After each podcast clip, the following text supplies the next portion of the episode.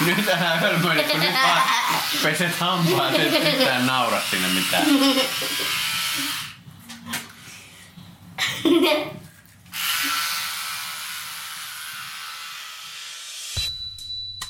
Kirjailija Westö tunnetaan hänen laajoista historiallisista romaaneistaan, jotka vaativat aina vuosikausien taustatyötä ja perehtymistä ja istumista arkistoissa.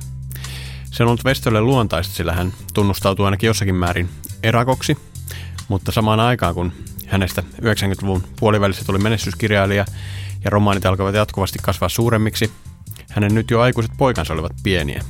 Westön romaanit ovat vaatineet paljon työtä ja ovat palkittuja, ja siksi mua kiinnostaa, mikä niiden hinta Chellin mielestä on ollut. Hän kun on sanonut haastatteluissa itsekin, että kivaimpina kirjoitusvuosina olisi pitänyt huomioida enemmän läheisiä. Romaanit ovat tuoneet hänelle paljon, mutta onko jotain, mitä ne ovat vieneet? Minä olen Niklas Teslund ja tämä on Dadpodi, isien podcast vanhemmuudesta. Sen lisäksi, että juttelen tässä aina tunnettujen isien kanssa, haastatteluita rytmittävät äänitykset, joihin olen nauhoittanut arkiääniä meidän perheestä. Perheestä, johon kuuluu lisäkseni 9-vuotias poika, kehitysvammainen 12-vuotias tytär ja vaimo.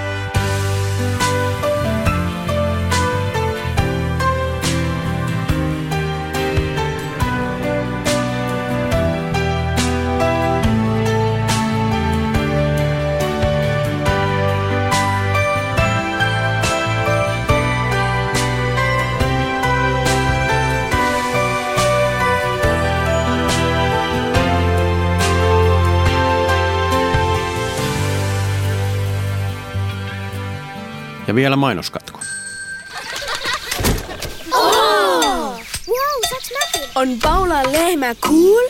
Se voittaa kaikki muut. Saa vanukkaasta täplikkaan. Ja se vie kielen. Mennessään. Vanilja suklaa. Suklaa vanilja. Paulalla on millit rillit. Paulan tekee Dr. Ötker. Nyt kaupoissa. Hurjan herkuminen laktoositon uutuus. Paula suklaapähkinä. No mut Shell, hauska juttu, että ehdit tänne Uh, Tuossa kun sä laitoit, kun sovittiin tätä haastattelua muutama viikko sitten, niin sä laitoit, että pitää varata myös toinen päivä, varapäivä tälle haastattelulle, että jos, jos sattuu tietynlainen ilma, niin sun täytyy päästä kalastamaan taimenia merelle. Mistä tämä tota, sun kalastushomma juontaa?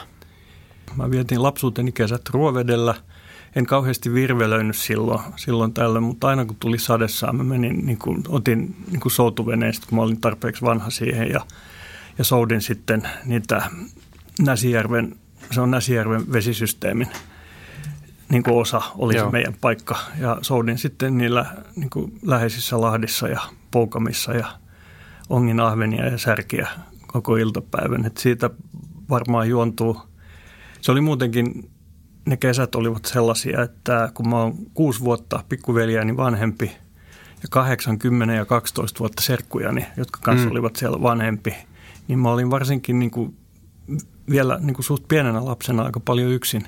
Joo. Ja se kalastus oli yksi juttu ja sitten yksinäinen lenkkeileminen niitä metsän keskellä olevia mm. sorateita pitkin, kun mä oon sitä sukupolvea, jossa lähes kaikki – nuoret miehet tai nuoret pojat, jos ne eivät halunneet Jimmy Pageiksi eli Led Zeppelinin kitaristiksi, niin haluttiin Lasse Vireneeksi tai Pekka Vasaloiksi, niin juokseminen ja sitten kalastaminen ja mä opin olemaan yksin mm. niin hyvin, että mun on sit, mulla on sitten niin kuin aikuisiellä ollut välillä vaikeuksiakin sen kanssa, että mä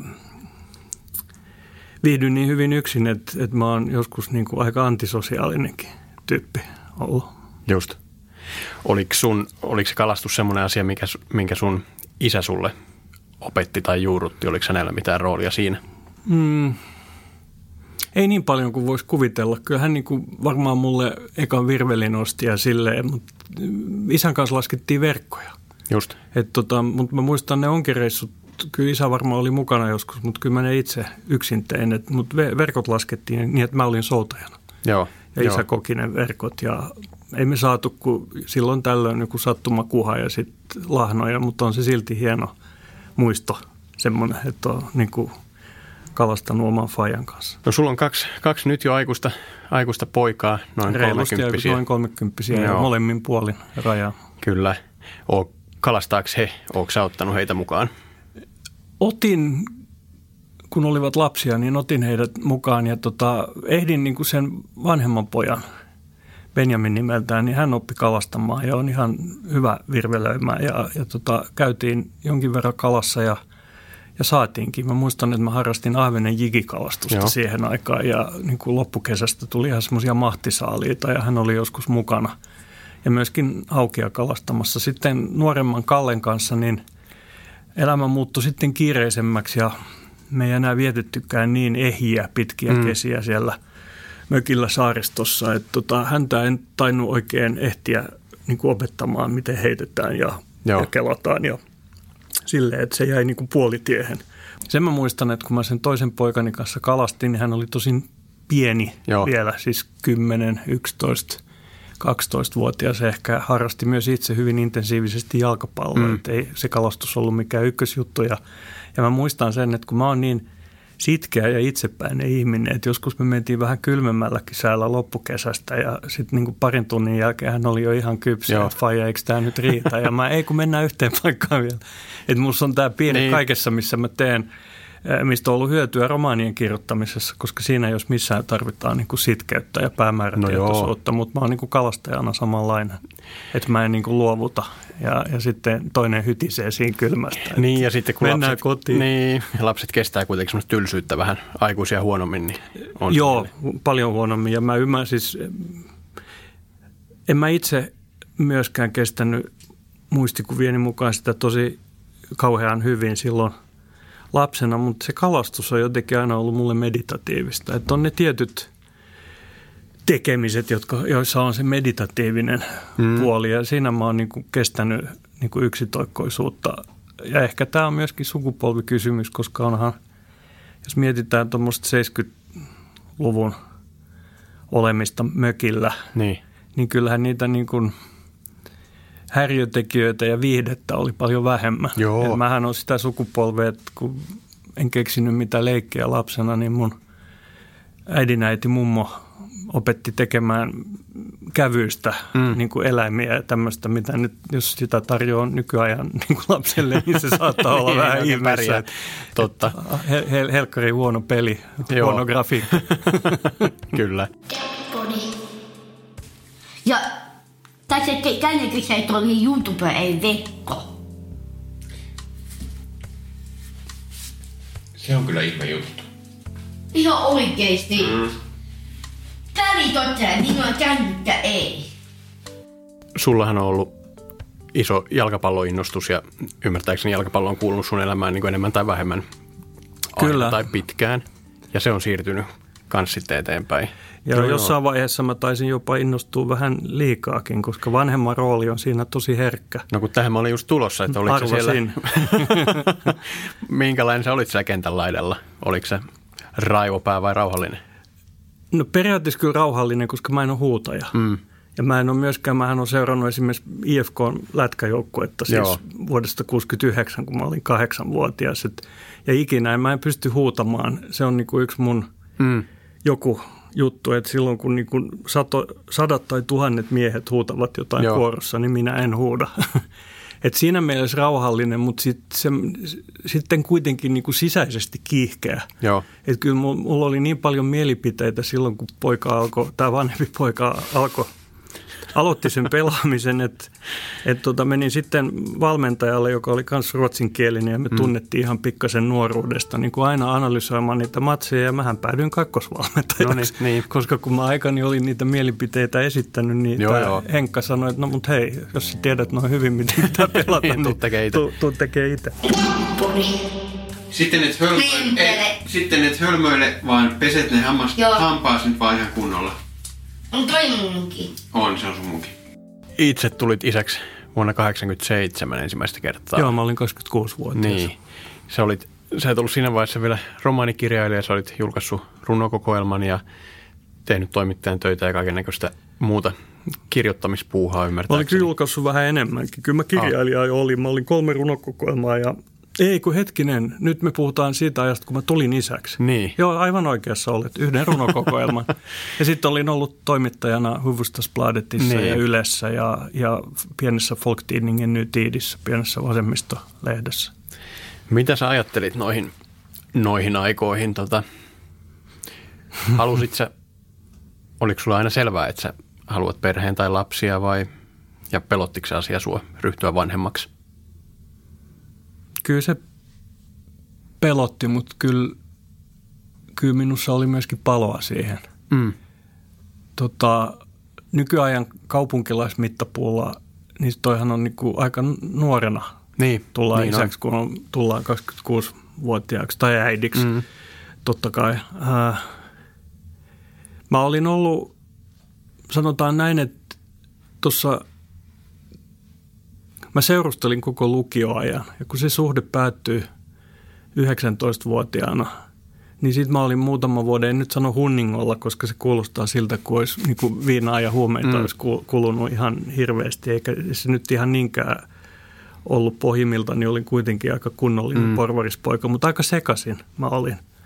Ja myöskin niin kuin aina tuonne 25-vuotiaaksi saakka ehkä, että niin kuin en, en saanut oikein asioita pysymään koossa ja siinä törmäsi iso kunnianhimo, isot ambitiot.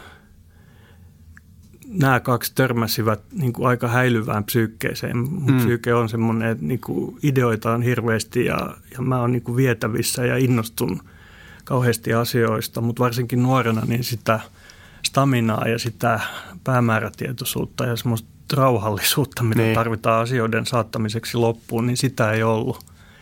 Ja tota, sitten kun kuitenkin hankittiin se lapsi ja mentiin naimisiin, niin kyllä mä oon jälkeenpäin ajatellut ihan oikeasti, että se on niin kuin parasta, mitä mulle on tapahtunut, koska kun mä nyt katson sitä kaarta, missä mä olin vähän ollut menossa silloin, mm.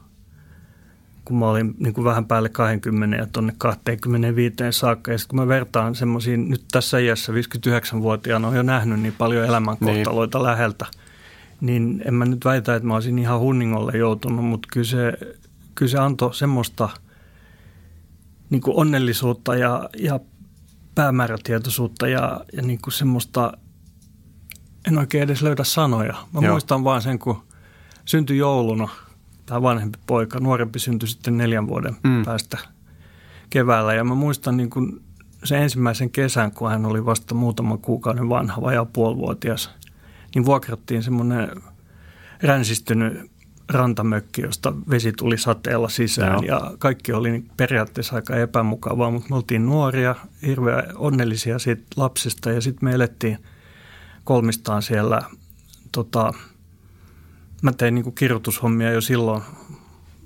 tota, en ollut ihan heittäytynyt vapaaksi kirjailijaksi, mm. mutta melkein. Ja me oltiin säästetty rahaa myöskin niin, että me oltiin niin kuin toukokuun lopusta syyskuun alkuun siellä Joo. mökillä ja, ja niin kuin muistan kyllä sen kesän eräänä niin kuin elämäni onnellisin, Mm. Joo. onnellisimpina. Että tota, oli tosi hienoa aikaa ja se ihme, että se niin kuin rauhoitti mut keskittymään olennaiseen. Joo. Niin se on kai ilmastava, koska mä en ennen sitä pystynyt keskittymään mm. olennaiseen, vaan olin aina Joo. psyyke ja mieli oli aina vietävissä. Mm. Mm, mm. Mulla on samanlainen kokemus, kun poika syntyi 2011 toukokuun lopussa, niin tota, me lähdettiin mökille, mökille silloin, kun hän oli muistaakseni kolme viikkonen tai jotain. Ja sitten me oltiin siellä niin kuin yli kuukausi, käytännössä koko, koko kesä.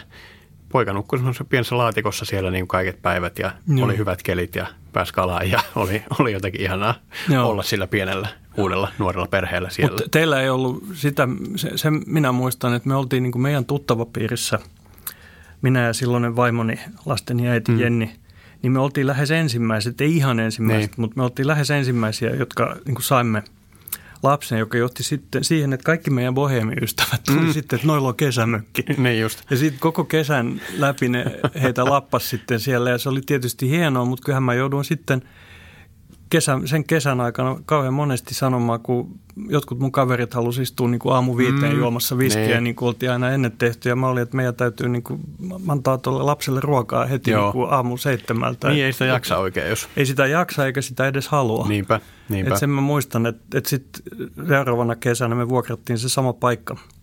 Meillä ei ollut omaa niin kuin kesämökkiä mm. hankittua kesämökkiä silloin vielä, niin mä muistan, että me niin kuin sitten – pidettiin semmoinen neuvonpito keväällä, että nyt ei niinku kutsuta Joo. kauheasti ihmisiä, että ei jakseta sitä juoputtelua. Mm, niin. Ja siitä alkoi niinku mun elämässä, se, se on hyvin pitkä kaari ja se, se kaikki meni hyvin hitaasti, mutta kyllähän mulle nuorena suoraan sanoen kuppi maistuu vähän liikaa välillä, mm. että et, ei ollut kauheasti rajoja siinä. Ja sitten niin kuin ekasta kesästä sen pienen lapsen kanssa lähti se hyvin selkeä jotenkin ajatus ja myös tunne, että mä en halua Joo. juoputella.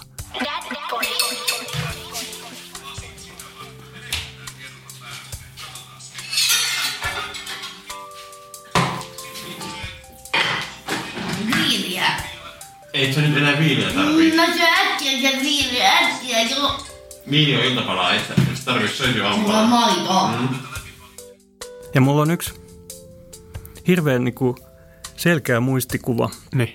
Eräs mun kaveri, joka omisti veneen, tuli joskus heinäkuussa, niin kuin suht ison veneen, niin tuli heinäkuussa käymään. Ja me lähdettiin sieltä sisäsaaristosta tai välisaaristosta, missä me oltiin, niin tämä on Turunmaata, mm. niin me lähdettiin Jurmon saarelle, Joo. joka on ihan siellä Joo. niin kuin, Ulkona. Se on ulkona mm. avomerellä.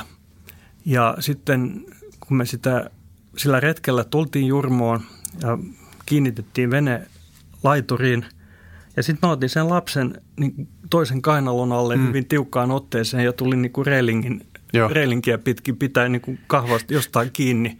Ja sitten se mun kaveri vaan katsoi, että ei jumalauta, mi, mistä Ne. sä oot ton oppinut?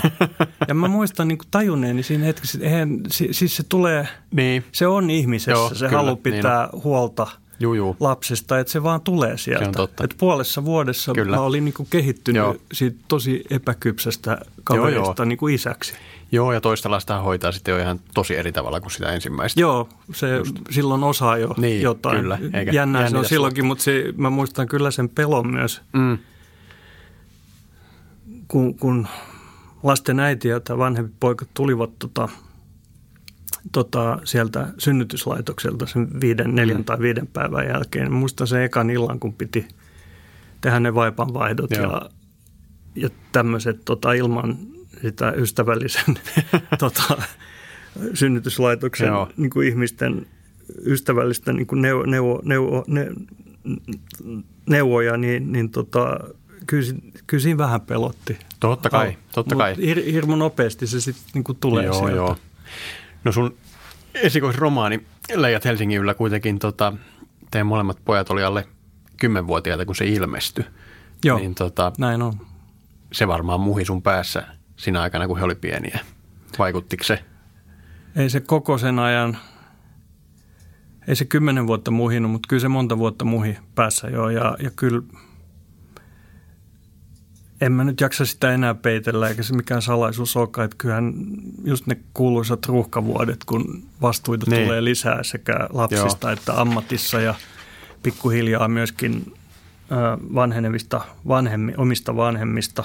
Tosin mun vanhemmat olivat silloin suht nuoria vielä. He ovat saaneet minut mm. hyvin nuorena, mutta äiti oli hauras ihminen ja, ja hänen kanssaan oli kaikenlaista. Niin, niin tota, se ei vaan muhinut, vaan se oli niin kuin ikään kuin ristiriitana siellä, että mä halusin romaanikirjailijaksi ja halusin satsata siihen, siihen tota, ihan täysillä tai niin täysillä kuin Mm. mm. pystyin, mutta niitä eri vastuita ja paineita oli niin paljon, että sanotaan, että mun kirjoittajan taipaleen niin kuin hankalimmat vuodet ovat just siinä vähän ennen 90-luvun puolta väliä tai 90-luvun puolivälissä, Okei. kun mä suunnittelin sitä siirtymistä tai halusin siirtyä romaanikirjailijaksi ja jotenkin kaikkea oli liian paljon tai sitten mä en ollut vaan vielä tarpeeksi vahva. Mm. Et mä yritin kirjoittaa romaania ja tota, epäonnistuin raskaasti ja joudun heittämään 300 sivua valmista käsikirjoitusta. Siis Joo. mä, mä revin sen kappaleiksi ja, ja, tota, ja ajattelin, että että ei tämä siirtymä tule onnistumaan. Ja mulla oli myöskin ollut suht pitkä apuraha Joo. sen kirjoittamiseen. Että niille ihmisille, jotka ovat sitten myöhemmin joskus puhuneet minusta semmoiseen sävyyn, että mä oon Hannu Hanhi ja aina menee mm. hyvin ja itse menestyy ja niin kuin lähisukulaisetkin Niin. menestyy ja silleen, niin mä itse tiedän, että se oli ihan siinä hilkulla. Että jos mä en ole sitten jonkinlaisessa epätoivon vimmassa, viimeinen vuosi oli kulumassa siitä kolmivuotisesta apurahasta, kun mä vihdoin pääsin siitä niin kuin ylijännittyneestä, ylikireästä tilasta pois ja kirjoitin sen Leijat Helsingin yllä, Joo, joka sitten muutti niin kuin mun niin, kirjailijan roolin ihan toisenlaiseksi. Yhtäkkiä mä olin niin bestsellerin kyllä. tehnyt. Et kaikki, kaikki muuttui, mutta se oli niin kuin paljon enemmän hilkulla Joo, kuin mä itsekään silloin siihen aikaan tajusin. Ilta-Sanomissa oli sun haastattelu nyt tässä niin kuin tuon tuoreemman, tuoreemman kirjan tiimoilta tai sen, sen alla, niin tota, siinä toimittaja kirjoittaa näin, että kun hän oli juuri läpimurron tehnyt nuori kirjailija, hän ei ihan sisäistänyt sitä, että hän oli myös perheen isä. Sitten tulee sun repliikki. Jos saisin elää kaiken uudelleen, jarruttaisin enemmän ja olisin enemmän läsnä läheisilleni. Mm. Tempauduitko sä jonnekin kirjallisuuspiirien humuun siinä vai mitä, mitä tuossa tarkoitetaan? Joo. Siitä Leijat Helsingin ylläkirjasta tuli jonkinlainen sukupolviromaani ja äh, Ruotsissa se ei menestynyt yhtään, Mm. mutta tota, suomen ruotsiksi ja suomeksi suureksi yllätyksekseni, koska mun novellikokoelmia jo oli, oli jo käännetty suomeksi, mutta ne oli jääneet aika pienen piirin Joo, harrastuksiksi. Ja sitten yhtäkkiä se läpimurto, että se myi niin kuin kymmeniä tuhansia ja kyllä mä tempauduin. Siinä on kyse sekä tempautumisesta kyllä, mutta sitten musta on semmoinen piirre kyllä, joka on säilynyt valitettavasti näihin päivin, päiviin asti, että mä en oikein pysty, mä en ole hyvä suojautumaan, että kun ihmiset pyytää ja kysyy, niin se aina päätyy siihen, että sanon, no joo, okei. Okay. Ja siinä tuossa tapauksessa, kun mä nyt olen mä vähän paremmin oppinut niin kuin jäsentämään asioita mm. ja, ja turvaamaan niin kuin omaa aikaa, mutta just siinä tilanteessa, kun miettii, että että toinen pojista oli vajaa kymmenvuotias ja, ja toinen oli vasta neljävuotias. Ja tota, vaimo vielä niin kuin hyvässä, hä- hänenkin uransa oli niin kuin noususuunnassa ja hän oli hyvin, hyvin vastuullinen työtehtävä väliportaan päällikkönä mm. yleisradiossa. Niin, niin tota, ja mä annoin niin kuin itseni tempautua niin, että niin kuin kaksi vuotta mä kävin, en mä enää edes muista missä kaikissa paikoissa mä kävin. Ne, siihen aikaan se oli enemmäkseen Suomea ja sitten vähän Ruotsia. En, sitten se on niin kuin laajentunut se Kyllä. mun reissaaminen kirjojen kanssa, mutta ihan liian pitkään annoin sen mennä, kunnes mä yhtäkkiä havahduin siihen, että tässä on mennyt kaksi vuotta ja mulla ei ole Mm. mm. mitään hajua seuraavan romaani. Niin kuin tiesin aihepiiri hämärästi, mutta tota, sanaakaan ei ollut paperilla Niin ja silloin alkoi niin kuin taas hermostuttaa ja pelottaa. mutta se oli kiertämistä tavallaan kirjan tiimoilta eikä mitään tota, taiteilijakapakoissa riekkumista. Muistaakseni ei juuri, koska mä olin niin, ki- mä olin niin kiireinen. Ja joo, joo, kyllä se taiteilija, mä saatoin niin kuin myöhemminkin erehtyä niin kuin, kyllä valitettavasti niin kuin juopottelemaan, mutta mä, musta on just semmoinen erakkous, että Joo. mä teen sen vähän omituisella tavalla, en nyt ihan yksin, mutta mä en hakeudu Mm. sinne, missä on paljon ihmisiä ja riekutaan. Niin, niin. Mutta mut kyllä se enimmäkseen oli nimenomaan duunia. Joo, Että mä tempauduin mukaan siihen, että helkkari, ihmiset ovat kiinnostuneita siitä, mitä mä teen. Ja, Mm. ja niin kuin rahaakin ansaitsen vihdoinkin, koska Niin. se oli ollut, mä, sen mä muistan kyllä, että niinä vuosina ennen sitä Leijat Helsingin yläkirjaa, niin tavallaan hävettää niin kuin sanoa ja myöntää, että mä oon ollut niin heikko. Mutta se kävi itsetunnolle, että mm. niin kuin vaimoni toi leivän pöydälle niinä vuosina. Hänellä oli hyvä duuni ja, ja hyvä palkka ja ennen Leijat Helsingin yläkirjaa niin en mä ansainnut kirjoittamisellani mitään. mm. Mm. Et ni, niillä apurahoilla mä niin. elin ihan täysin ja, ja se jotenkin kävi itsetunnolle eikä mun ollut helppoa puhua, ei silloisen vaimoni lasteni ja äidin kanssa eikä ystävienkään kanssa siitä. Mä vaan niin kuin nielasin sen ja siitä tuli joku semmoinen, että vielä minä näytän, ei niin kuin näille läheisille, mutta niin kuin maailmalle. Mm. Ja se oli varmaan osa syy siihen, että mä niin kuin tempauduin niin rajusti siihen Joo. mukaan sitten, kun mulle niin kuin yhtäkkiä tarjottiin Niin, niin, niin, kuin duuneja ja, Mm. ja mahdollisuuksia mennä. No toi hommahan muuttui viimeistään 2006, kun tuli toi Missä kulimme kerran kirja ja Sitten se Äläkä yöhön yksin kolme vuotta myöhemmin jättimäisiä kirjoja, niin tota, puhuit äsken tuosta erakko, erakkomaisesta puolesta, niin tota, nuo isot kirjat on varmasti vaatinut sitä hurjasti. Niin Kyllä. miten, miten tota yhdistetään erakon ja perheen isän elämä? No eihän ne kauhean helpolla kyllä yhdisty. Että kyllä toi on taustan, taustalla siinä sitaasi, sitaatissa, lainauksessa, mm. jonka sä luit tuossa joitakin minuutteja sitten. Että et kyllä mä nyt tajun,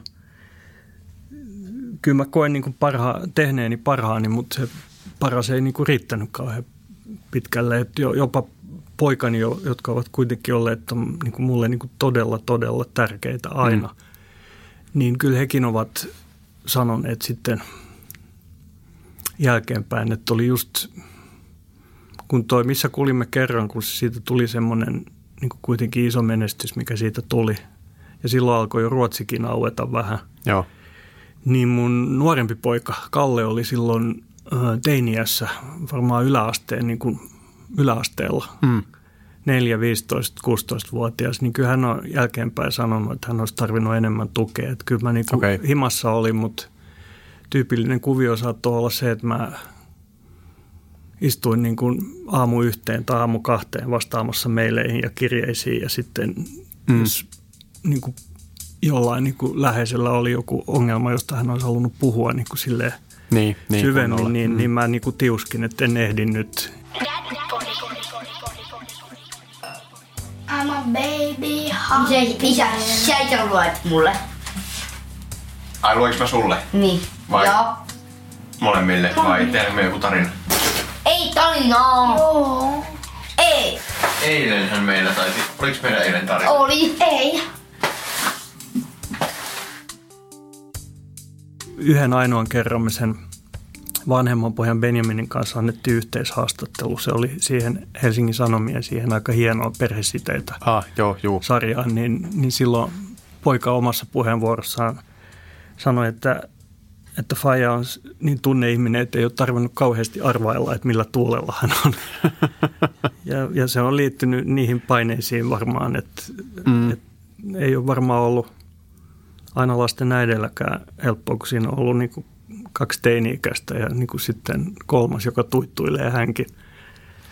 Onko tuommoisesta jättimäisestä fiktiivisestä maailmasta, niin tota, siitä ei varmaan ihan niin kuin noin vaan hypätä, hypätä tekemään ruokaa ja tuommoisen perhemyllyyn. Tuosta me mun mielestä käytiin ihan niin kuin fiksuja keskusteluja Mm.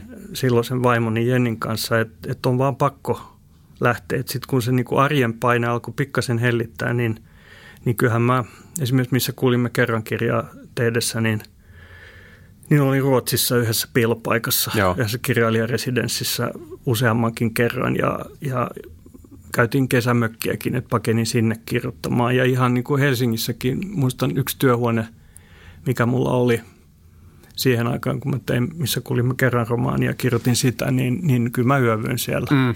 Joo, Varsinkin kun pitää kirjoittaa, kuitenkin kirjoittaa aikuisille kirjoja, no toki lasten ja nuorten kirjossakin on, on niin kuin raskaita ja painavia ja kauheitakin asioita, mutta on, on ne tietyt, kun pitää eläytyä jonkun sodan julmuuksiin tai Mm. sellaiseen, niin se irrottautuminen ja sitten nopeasti kotiin ja Niin, tekemään sitä niin. kanapastaa, niin siinä on kyllä iso ristiriita, joo, joo. jonka kanssa mä niin kuin varmaan moni muukin Kyllä, kyllä. kamppailen. Mulle tulee tuosta väistämättä semmoinen jotenkin fiilis, että sun pitää joko olla hyvä riitelemään, tai sitten sun pitää ainakin kestää sellaista niin kuin jatkuvaa eri puraa, Joo. mitä tuosta väistämättä varmaan syntyy. Joo. Tuossa voi varmaan sanoa sen, että mä en ollut ennen sitä, en lapsenakaan, ennen siinä nuoren isän elämänvaiheessa, enkä myöhemminkään. Mm. Siis mä en osaa riidellä. Siis, Okei. tai, mä, mm. mä oon hirveän huono, huono siinä. Et tavallaan se on mun mielestä hirveän hieno elämäntaito se, kun jotkut ihmiset osaavat riidellä ja sitten kuitenkin niin kuin tulla johonkin Niin, sit lopputulemaan ja sitten jättää sen niin kuin taakse. siinä. Mm. Kyllä. Multa on puuttunut tuo, että niin kuin jokainen riita on niin kuin maailman loppu ja, ja mä en pääse niistä yli. Ja sitten se reaktio siihen on sitten se, että pakenee. Mm. Et se on sitten se, sit, sitä mä oon harrastanut elämässäni liikaakin, että kun on niin semmoinen painetilanne niin kuin läheisen ihmisen kanssa, niin mä, nää, mä pakenen johonkin tekemiseen. Ja mykistyn, mikä on niin kuin ihme ja surullinen juttu, koska mä oon kuitenkin sukupolveni mieheksi su, suht ekstrovertti ja niin kuin myös mielipiteeltä, niin semmoinen, että asiat pitäisi osata puhua mm. läpi ja mm. olla avoin. Mm. Ja sitten niin kuin ei ole itse, että se on vähän tämä klassinen ongelma, että älkää tehkö niin kuin mä teen, te, joo, tehkää joo. niin kuin mä sanon. Noista asioista sä oot puhunut, puhunut ennenkin esimerkiksi Viva-lehdessä nyt syksyllä, niin tota, näistä, näistä puhuttiin ja sanoit siinäkin just noin, että vaikka saatan näyttää modernilta ja pehmeältä, minussa istuu tiukassa se perinteinen mies, joka kriisitilanteessa pakenee puhumattomuuteen ja puskee väkisin eteenpäin hammasta purren. Kyllä. Avioliittoni olisi pysynyt paremmin kasassa, jos en olisi valinnut työtä ykköseksi. Onko se, kai se on valinta? Kyllä se on. Mä kommentoin tuon äskeisen sen, että mä oon nyt viime vuosina alkanut senkin uhalla, että mä tiedän, että niin kirjallisuus- ja kulttuuripiirissä on ihmisiä, jotka katsovat vähän karsaasti, että alkaa puhua avoimemmin tällaisista mm. asio- asioista. Mä oon aina tiennyt sen, Joo. joten mä olin nuorena haastattelussa kahdesta syystä. Yritin olla kauheasti teflonia, että mä aina annoin semmoisia korrekteja, mutta aika mm. mitään sanomattomia vastauksia kaikkeen. No, yksi syy oli mun mielestä ihan pätevä. Mä halusin suojella. Mä elin kuitenkin perheessä, jossa oli toinen aikuinen ja myös pieniä mm. lapsia. Mm. Mä halusin suojella heitä. Mutta sitten toinen syy oli kyllä, se ei ollut yhtä pätevää, että mä, mä vaan niin kuin halusin saada haastatteluista hyödyn. Eli se, että, että tota, ihmiset ehkä kiinnostuu niin. kirjoistani, mutta mä en ollut valmis olemaan rehellinen. Ja jossain vaiheessa mä päädyin siihen, että ei ole mitään järkeä antaa haastatteluja, ellei niin kuin puhu oikeista asioista niiden oikeilla nimillä – se on totta. Ja, ja vaihtoehdot olivat lopettaa täysin tai sitten alkaa puhua rehellisemmin ja mä oon yrittänyt viime vuosina soveltaa sitä jälkimmäistä. Oliko noihin aikoihin, kun teidän lapset oli pieniä, sun pojat oli pieniä, niin tota, oliko silloin semmoista puhetapaa, että onkohan mä nyt tarpeeksi hyvä vanhempi tai sellaista potemista – Mä sanoisin, että silloin, siitähän on aika kauan, kun mm. miettii, että tästä on niin kolme vuosikymmentä Kyllä. siitä, kun mä olin niin pienten niin taaperoiden isä. Mä sanoisin, että se, se on ollut sitä siirtymävaihetta. Joo. Että asiat olivat jo muuttumassa, mutta eivät olleet vielä muuttuneet. Että kyllä esimerkiksi, nythän mä oon esimerkiksi uusissa naimisissa, mua niin kuin 15 vuotta mm. nuoremman naisen Leenan kanssa, jolla on kaksi teini-ikäistä lasta – ja tota, hänen ja myöskin muiden niin tuttujen kautta tiedän, että tämä on muuttunut valtavasti. Ja tässä mä oon näitä, jotka aina haukkuvat somea, Joo. mutta tässä mä niin kuin näen ihan selvästi, että, että näissä asioissa so, sosiaalinen media on tehnyt hyvääkin, että niin kuin ihmiset puhuvat nyt avoimesti vaikeista asioista, joista mun sukupolvi ei vielä puhunut. Ja yksi esimerkki vaikka, mä luulen, että lähes jokainen vanhempi on isä tai äiti, mm on kokenut semmoisen hetken, kun on vaikka yksin useamman lapsen kanssa ja ne kiukuttelee ja itse, itsellä on jotain Joo. suruja tai ongelmia ja sitten tulee vaan se tunne, että nyt pää pamahtaa Joo. kohta, että mä en niin kestä ja sitten saa ehkä jonkun raivopuuskan, niin kuin, joka kohdistuu lapseen, jota, josta, jota sitten katuu mm. myöhemmin mm. ihan hirveästi.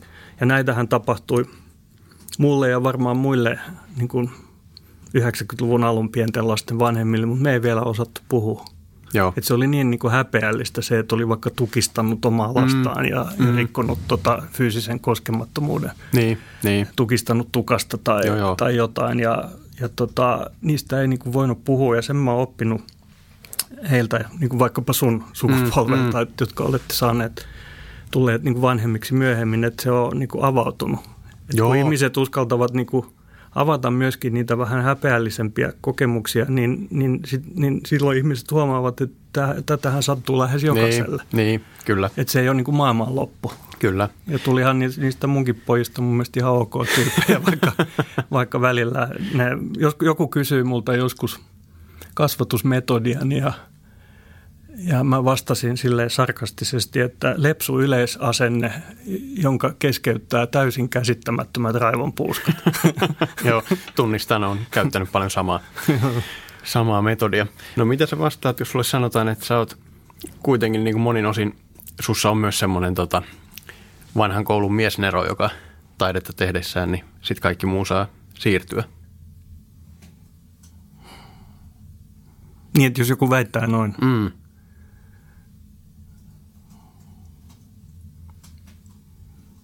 No kyllä joillakin lähellä, lähelläni olleilla ihmisillä on, on ihan varaa sanoa tuo ja pakko mun on niin kuin myöntää.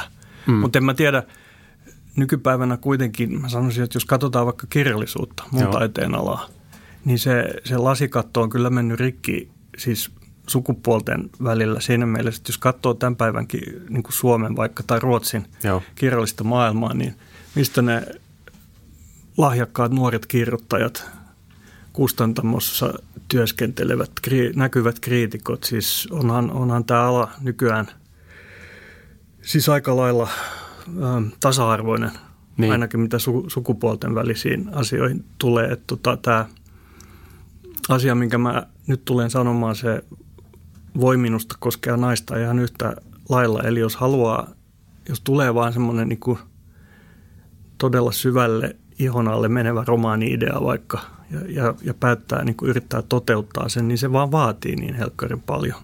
Ei se niin kuin oikeuta olemaan se niin kuin itsekäs. Sä käytit sanaa nero, mutta harva meistä nyt on nero. Mutta ei se oikeuta olemaan se itsekäs taiteilija sinänsä, mutta siinä tulee semmoisia vaiheita, että on vaan semmoisessa tilanteessa, että on, ei jaksa tehdä ihan kaikkea hyvin samaan aikaan. Mm, mm. Ja niin kuin mä tuosta jostain sitaatista, lainauksesta, jonka sä luit, Joo. kävi ilmi, niin kyllä mä kadun joitakin omaa itsekyyttäni joissakin asioissa, mutta samalla tiedän, että, että nytkin haudon romaani-ideaa ja jos lähden Joo. toteuttamaan sitä, niin nyt mä tulen olemaan jo yli, vähän yli 60 ja, ja yhä vielä se sama itsekkyys, että nyt jumalauta, nyt on pakko kirjoittaa. Kyllä se on minussa yhä, mutta mullahan on erilainen. Niin, totta kai. Koska, koska olen niin kuin elän nyt niin kuin tavallaan uusperheessä, että mehän ei asuta mm, samassa mm, osoitteessa. Mm. Että et tota, olen kyllä läsnä, mutta niillä lapsilla on niin kuin oma biologinen niin. isä, joka on hyvinkin läsnä. Että et minulta ei odoteta niin, aivan. nyt samaa kuin silloin 30 vuotta sitten. Jos sä kohtaisit jonkun 25-26-vuotiaan tota, lahjakkaan perheettömän kirjailijan, niin suosittelisitko hänelle perheelämää ja vanhemmuutta? No meinasin vastata ihan suoraan, että kyllä mä suosittelin vaikeuksista, suosittelisin mm. vaikeuksista huolimatta. Mutta sitten tuli mieleen, että esimerkiksi tämmöinen juttu, että onko yhteiskunta yhä vieläkään täysin tasa-arvoinen. Että siinä olisi niinku ero, että mm. minkälainen ihminen, onko hän mies, niin, nainen niin, tai mies niin. oletettu tai naisoletettu, minkälainen on hänen suuntautumisensa, eri suuntautumisensa mm. elämässä. Mm. Tota, Mä muistan, että siitä mun sukupolvesta, nyt en lähde mainitsemaan nimiä, koska nämä on vaan niin. muistikuvia käymistämme keskusteluista, niin mä muistan, että aika moni ää, mun sukupolven myöhemmin erittäin niin kuin tunnettu ja menestynyt naiskirjailija, muutamakin heistä sanoivat mulle keskustellessamme silloin nuorina 80-luvulla. Joo että he valitsevat, niin kuin, että se on se kirjoittaminen, että naisina, jos he hankkivat niin kuin lapsia, niin se on niin kuin eri juttu kuin teillä miehillä. Mm, että mm, se olisi niin kuin niin. maksanut heille liikaa. Totta. Ja mä tiedän siis mm. sellaisia, mm. jotka tekivät näin. Sitten toiset tekevät niin kuin sen toisen valinnan. Et ehkä mä katsoisin vähän, että kuka kysyy niin. ja niin kuin millä, mm. ei millään eväillä, koska niin, mä oletan, niin. että se ihminen on sekä lahjakas että kyvykäs, mutta niin kuin millä, millä, mistä lähtökohdista joo, joo, hän tota tekee. Mutta niin jos mä mietin niin kuin omia juttujani, niin kyllä mä ilman muuta sanoisin, että älä, älä sulje elämässä niin kuin mitään pois. Mm. Niin. Koska se myöskin, vaikka välillä olisikin sitten haastavia aikoja, niin Kyllä se itse eläminenkin opettaa kirjailijaa paljon, eikä vaan kirjoittaminen.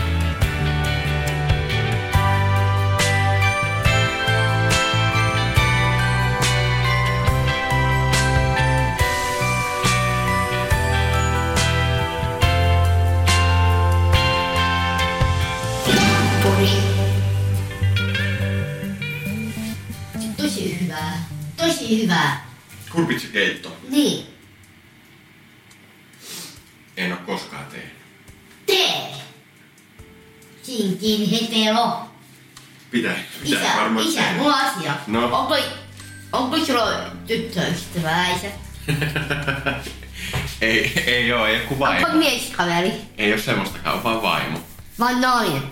Noin. Niin kato, entisestä tyttöystävästä tuli vaimo. Minkälaista on sitten tuommoisten tota, nyt jo aikuisten poikien vanhemmuus? Sun vanhemmuus tällä haavaa. Se on mun mielestä hienoa. Totta kai meillä on ollut kaikenlaisia vaiheita, että, että minä ja poikieni äiti erosimme tuossa kymmenen vuotta sitten, kun toinen oli jo ihan niin kuin aikuinen ja toinen just mm. aikuisuuden kynnyksellä. Ja kyllähän reagoivat aika, reagoivat aika voimakkaasti siihen. Että kyllä siinä muutaman vuoden ajan oli ehkä suhteemme vähän niin kuin kireämmät kuin ennen, Joo. mutta se on sitten, me ollaan kuitenkin puhumalla ja, ja tota, keskustelemalla ja olemalla suht avoimia, niin saatu asiat puhuttua läpi, mikä on mun mielestä äärimmäisen tärkeää mm. aina. Joo. Jos siihen vaan kyetään. Ja, ja mäkin oppiakseni edes vähän paremmaksi ihmiseksi, niin siinä, onko siitä nyt neljä, viisi vuotta sitten, mä tein jotain, mistä mä olin kieltäytynyt ikäni. Siis jo nuorena jotkut mun kaverit niin. sanoivat mulle, että sä oot niin sekopää, että meet terapiaan. Ja mä en mennyt. Joo. Mutta nyt mä kävin vuoden tuossa yhdessä vaiheessa ja se oli tosi tärkeää, koska oli tapahtunut lyhyessä ajassa paljon. Lasten aikuistuminen, mm. avioero, mm. äitini mm. kuolema, muutamat sekavat suhteet heti avioeron jälkeen. Et, et oli pakko, pakko selvittää pää. Ja ehkä sen kautta myös, niin mä koen, että, että niin samalla niin kuin syvälle menevää, syväluotaavaa ja samalla avointa ja rentoa suhdetta näihin molempiin poikiin mulla ei ollut koskaan Joo. kuin nyt. Joo. Ja, ja tuosta tulee muistikuva mieleen, mä olin itse aika vaikea teini-ikäinen ja myöskin nuori aikuinen ja, ja silloin mä riitelin oman isäni kanssa aika mm. paljon, mikä oli mun mielestä paljon enemmän mun vika kuin hänen. Joo. Ja meilläkin oli semmoinen vaihe sitten juuri sen kynnyksellä, että – että perustin perheen ja minusta tuli isä, jolloin me isän kanssa selvitettiin niin kuin nämä jutut, että me juotiin monta pulloa mm. viiniä ja puhuttiin niin kuin asiat läpi. Joo. Ja, ja kaikki eivät tietenkään kykene siihen, se on vaikeaa puhua va- va- niin. vaikeista niin. asioista, mutta tota, mä oon iloinen, että me tehtiin se ja mä oon niin kuin yrittänyt, koska se teki meidän suhteesta hirveän hyvän sitten loppupeleissä se ollut sen jälkeen. Joo. Ja mä oon niin kuin halunnut samaa mun poikien kanssa, että kyllä – ja he ovat myöskin saaneet niin kuin sanoa ihan suoraan, niin kuin, vaikkapa se, minkä jo mainitsin, että se nuorempi sanoi, että mä en ollut läsnä hänelle henkisesti mm. silloin, kun mä olin menestynyt se, missä kuulimme kerran romaanin kanssa. Ja vanhempi taas, kun me käytiin asioita läpi, mä muistan, että hän sanoi, että mä jossain vaiheessa olin niin kuin liikaa liian innostunut ja liian niin kuin läsnä oleva siinä hänen niin kuin futisjutussa, ah, koska okay. mä olin tietysti innostunut, kävi ilmi, että mm, hän oli lahjakas. Mm, mm. Hän oli jopa nuorisoammattilaisena Joo. Saksassa jossain Kyllä. vaiheessa ja pelasi klubissa ja jokereissa ja se on ihan hyvä, että ne uskaltaa sanoa tällaisia asioita ja mä en ole koskaan, että jos mä sitten tarkastelen niitä, niin toivon ja uskon pystyväni semmoiseen niin kuin sisäiseen rehellisyyteen, että niin kuin pystyy jälkeenpäin näkemään, että mä oon tuossa tehnyt väärin. Joo, joo. Ja sekin on, mietitään näitä sukupolvia vielä vähän, niin siitä mä oon puhunut monen ikäisen ja vielä vähän vanhemman mm. kanssa. Niin sotien jälkeen ne vuosikymmenet, niin silloin perheessä oli kuitenkin se dynamiikka, että lapsi oli aina se, joka pyysi anteeksi. Joo. Ja munkin suvussa mun omat vanhemmat on aika vapaamielisiä ihmisiä, että ne, niin kuin niille riitti, että sano sori. Mutta sitten taas mun suvussa oli sitä vanhempaa porukkaa, joka oli syvästi uskovaista, että se ei riittänyt, että pyysi anteeksi. Piti niin kuin melkein polvistua ja niin kuin piti niin just. kehon kielellä Joo. ja äänellä ja niin kuin piti niin kuin olla todella katua surkea ja, mm, ja katua. Joo. Ja mä olin niin kovaluonteinen, että se pisti, niin kuin, että Joo. mä en halunnut. Joo. Ja tuo on jäänyt semmoiseksi muistikuvaksi, että ennen vanhaa vain lapset pyysivät anteeksi, eivätkä vanhemmat koskaan. Ja se on mun mielestä vanhemmuudessa, modernissa vanhemmuudessa Joo. yksi tärkein piirre se, että myöskin vanhempi Kyllä. voi pyytää anteeksi, jos hän tajuaa te mokanneensa. Joskus sen kyllä kuulee ja tuntee, jos toinen kirjoittaa työkseen tarinoita. Tarinoiden kautta Chell puhui myös vanhemmuudestaan ja lapsistaan ja oli kyllä hienoa ja arvokasta, miten rohkeasti ja avoimesti hän sen teki – jonkinlaisella semmoisella aikuisen ihmisen maltilla ja etäisyydellä. Se, sillä tavalla, että asiat on ehtinyt käydä jo läpi ja miettiä ja pohtia ja ehkä katuakin. Päällimmäiseksi mulle ehkä kuitenkin jäi mieleen se, mitä Chell sanoi ensimmäisen lapsen syntymästä ja siitä, miten pitkäaikaisen ja ratkaisevan elämänmuutoksen se käynnisti. Se, että lapsi maadoitti ja rauhoitti nuoren kirjailijan alun, jolla oli suuria haaveita ja paljon myös kärsimättömyyttä. Toi on ehkä semmoinen puoli, joka jää vähemmälle huomiolle. Yleensä puhutaan siitä, että lapset aikaan saa kaaosta, mutta samaan aikaan ne kuitenkin myös edustaa jonkinlaista jatkuvuutta ja pysyvyyttä. Dadpodin seuraavassa jaksossa on vieraana lastenpsykiatri ja Suomen virallinen perheauktoriteetti Jari Sinkkonen. Sinkkosen kanssa me puhutaan siitä, ovatko tämän päivän ongelmat ja kysymykset, joita vanhemmat ja lapset yrittävät ratkoa, tyystin erilaisia kuin aikaisemmin, vai onko niillä kuitenkin joku yhteinen pohja. Dadpodin jaksot löytyvät osoitteesta apu.fi kautta dadpodi ja kaikista podcast-playereista. Tämän Dadpodin tekijät olivat isäntänä minä, Niklas Teslund, tuottaja Sami Kuusela ja äänisuunnittelu, sävellys ja editointi Arttu Silvast, Silvast Creative. Kiitos myös perheelle, Ellille, Untolle ja Liisalle.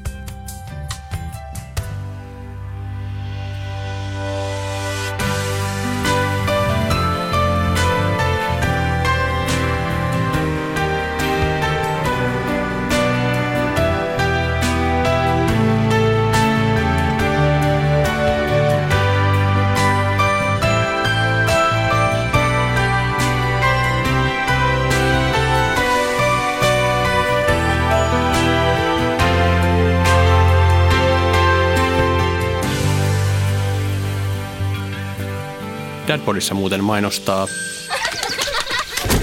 Oh! Wow, On Paula lehmä cool? Se voittaa kaikki muut. Saa vanukkaasta täplikkaan. Ja se vie kielen. Mennessään. Vanilja suklaa. Suklaa vaniljaa. Paulalla on millit rillit. Paulan tekee Dr. Ötker. Nyt kaupoissa.